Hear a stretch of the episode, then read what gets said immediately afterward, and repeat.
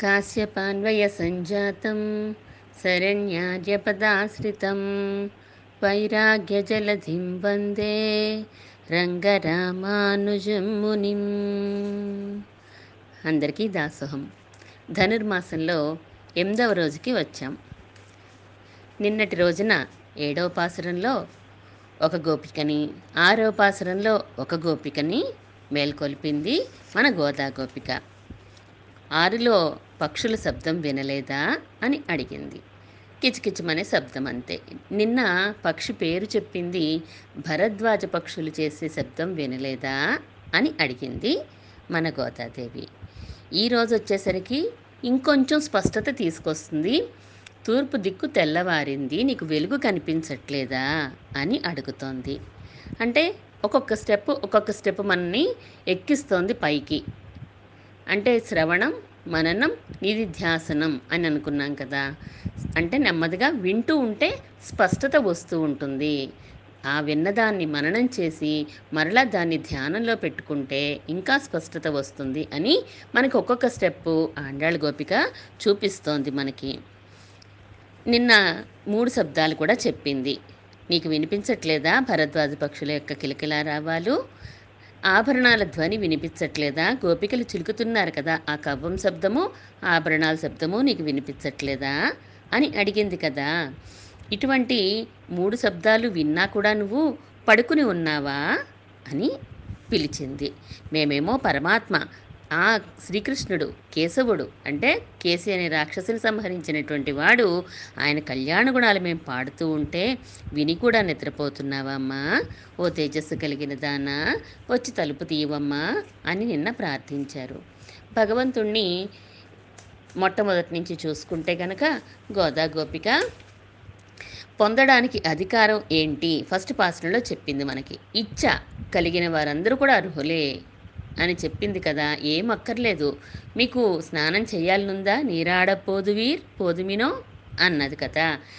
ఫలం ఇచ్చేవారు ఎవరు? నారాయణుడే అని చెప్పింది. భగవంతుడే ఉపాయము భగవంతుడే రక్షకుడు అని భగవంతుడే ఉపేయం కూడా ఫలం ఇచ్చేది కూడా ఆయనే అని చెప్పింది మొట్టమొదటి పాసురంలో. రెండవ పాసురంలో వ్రత సమయంలో నియమాలు పాటించడం అవసరం కాబట్టి ఏ నియమాలు పాటించాలో శాస్త్రంలో చెప్పినవే చేస్తాము. శాస్త్రంలో వద్దన్నవి చెయ్యము అని చెప్పింది.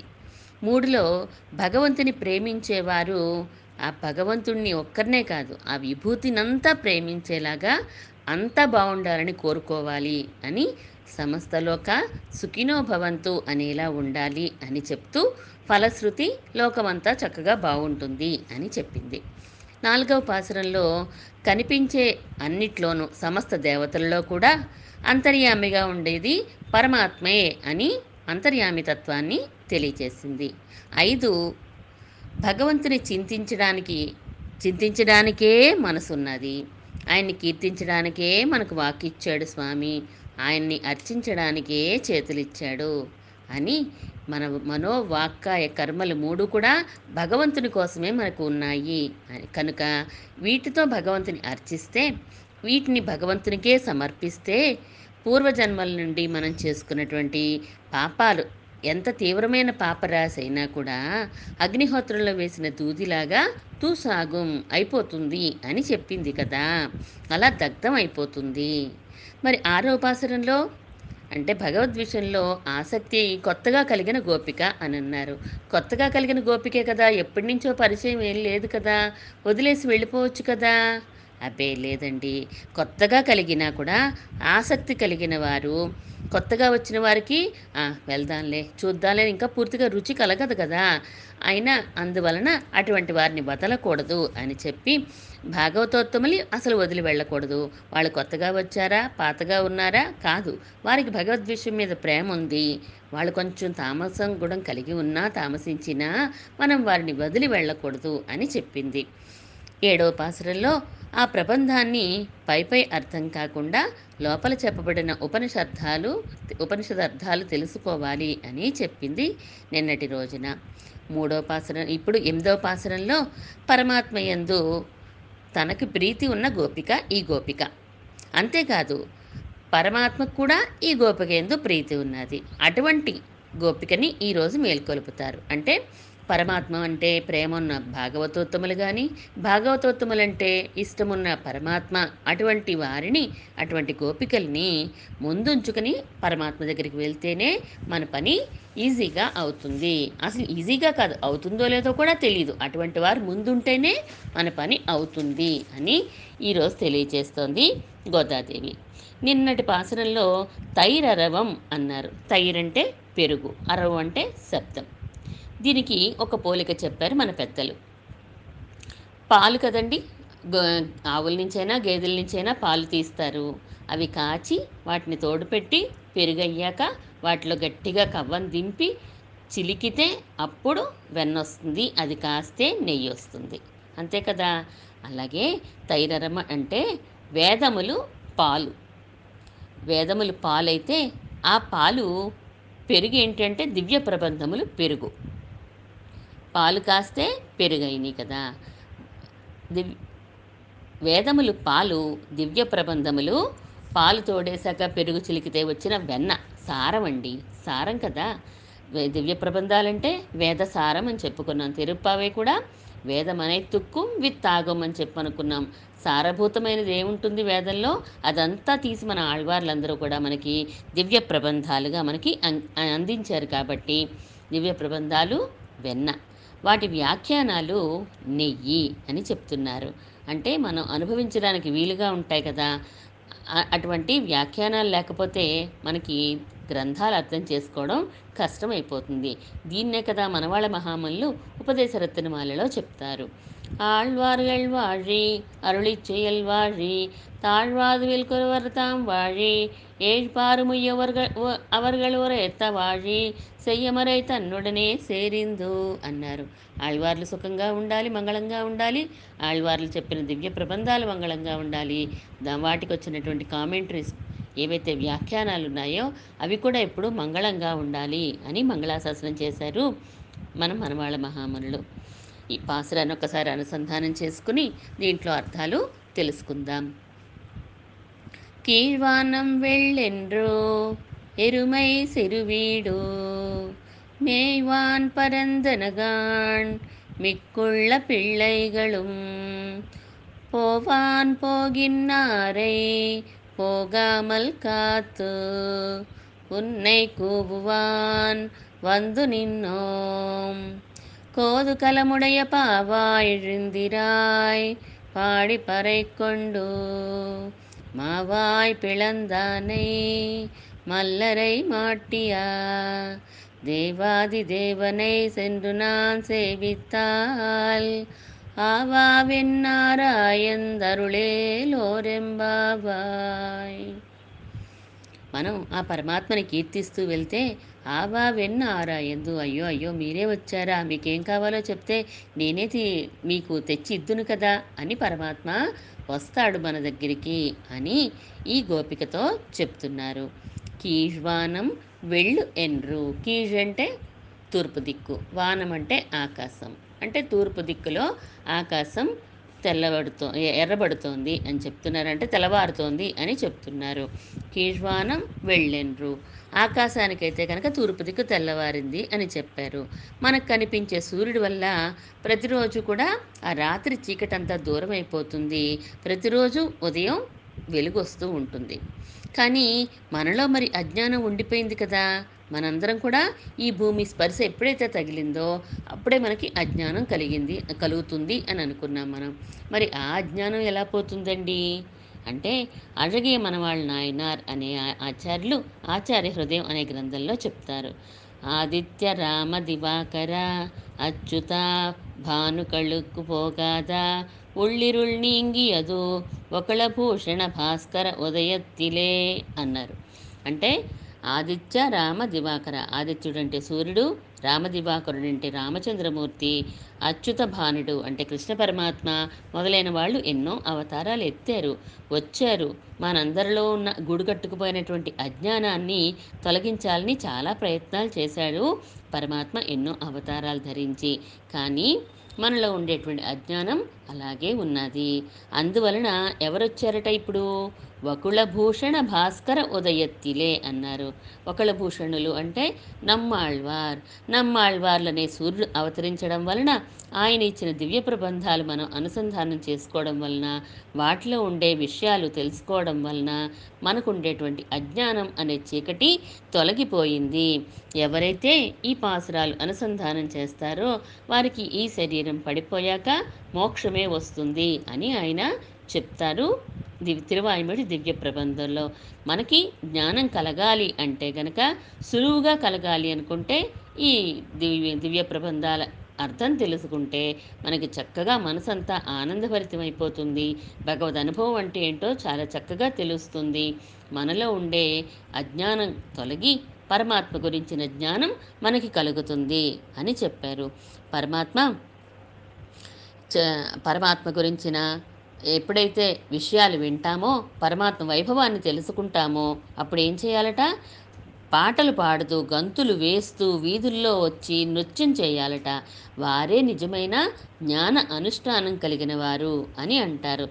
వీధిగల్ తోరుం తుళ్ళాదార్ అంటారు. మనం ఎప్పుడైతే భగవంతుని నామం చెవిలో పడి మైమరిచిపోయి నృత్యం చేస్తూ ఉంటామో అప్పుడే మనకి అసలైన జ్ఞానం కలిగినట్టు అనుష్ఠానం ఉన్నట్టు అని చెప్తారు పెద్దలు. కీజ్వానం వెళ్ళెన్రో సరే తూర్పు దిక్కు తెల్లవారిందమ్మా. ఎరుమై సిరు వీడు గేదెలన్నీ కూడా చిన్న బీడులోకి వెళ్ళిపోయినాయి అంటున్నారు. చిన్న బీడు అంటే రెండు ఉంటాయి అండి? చిన్న బీడు పెద్ద బీడు అని? ఉంటాయి.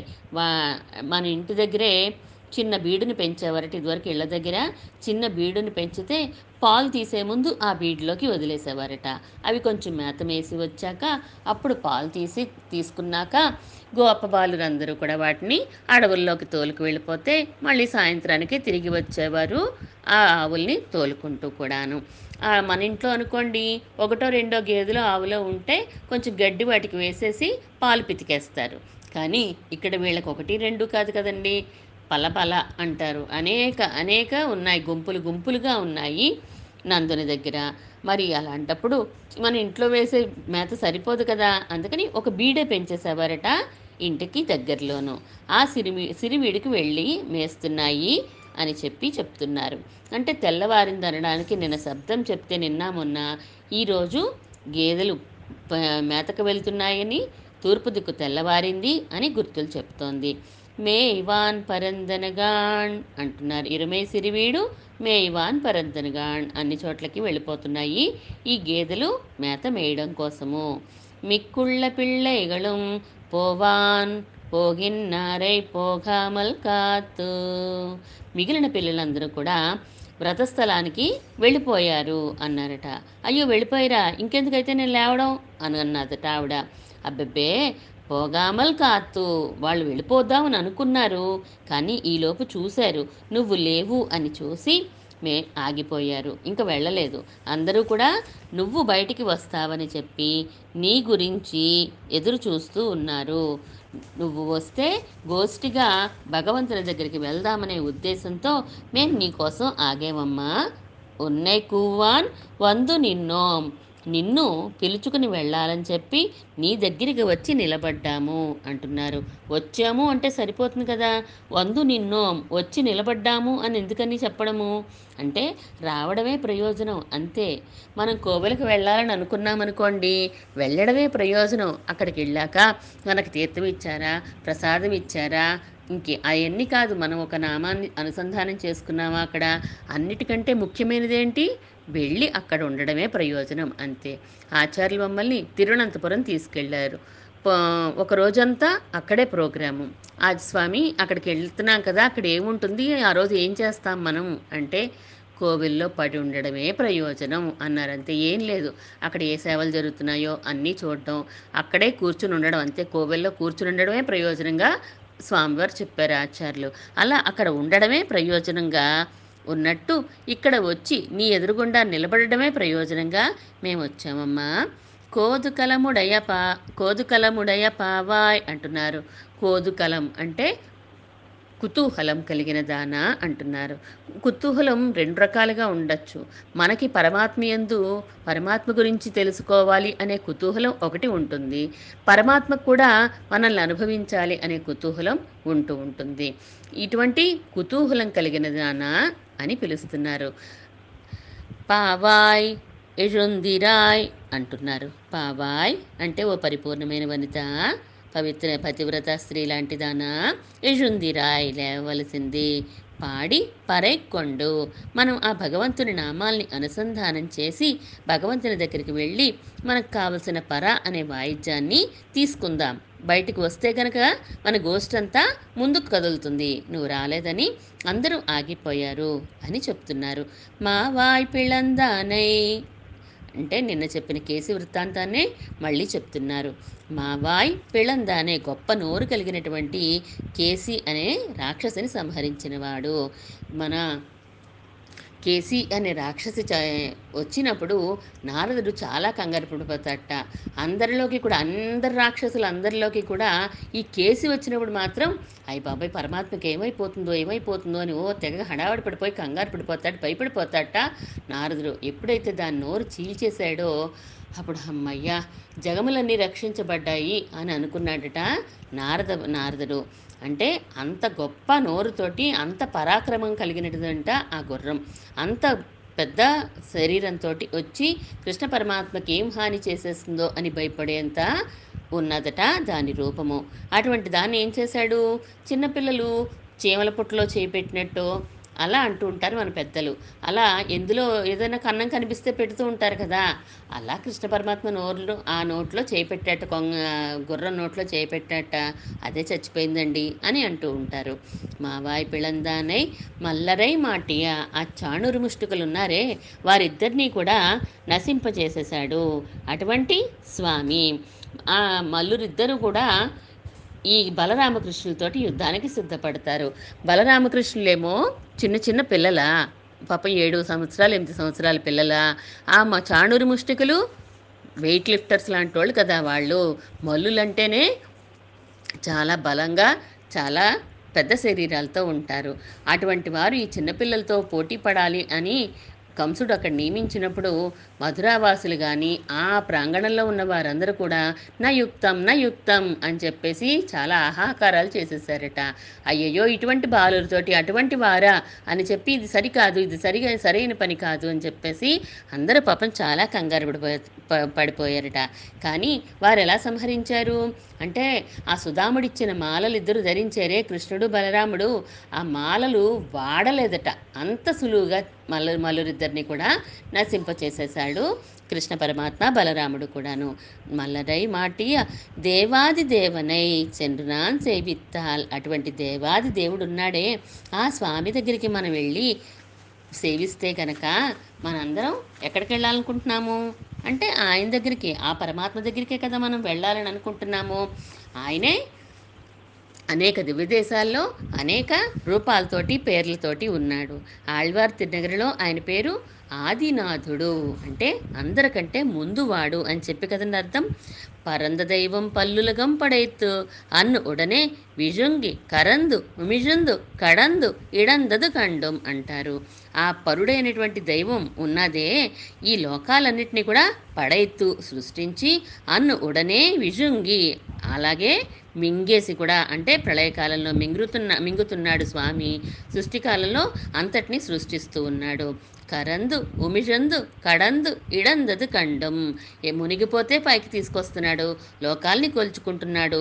భూమి నుండి విడదీశాడు అందులో మట్టిలో కూరుకుపోతే విడదీశాడు. అటువంటి ఎవరైతే ఉంటాడో ఈ పనులు చేసేవాడు లోకాన్ని సృష్టించి రక్షించి లయం చేసేవాడే కారణభూతుడు అని మనం చాలాసార్లు చెప్పుకున్నాం. అటువంటి స్వామి దేవాది దేవుడు. దేవతలందరికీ కూడా దేవుడైనటువంటి వాడు. నారాయణాత్ బ్రహ్మ జాయతే అంటుంది కదా వేదం. ఎక్కడి నుంచి వచ్చాడు బ్రహ్మగారు? మనందరినీ సృష్టించింది బ్రహ్మే. కానీ ఆ చతుర్ముఖ బ్రహ్మగారు ఎవరు సృష్టించారు? ఆయన్ని నారాయణుడు సృష్టించాడు.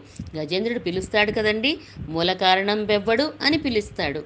లోక లోకములు లోకస్తులు లోకేశులు మరి ఎవ్వరూ లేని అనాది కాలంలో ఎవరున్నారు? ఫస్ట్ కాలంలో ఎవరున్నారండి? ఈ లోకాలు ఈ లోకాల్లో మనుషులు ఎవరు లేనప్పుడు ఆయన ఒక్క ఆయనే ఉన్నాడు.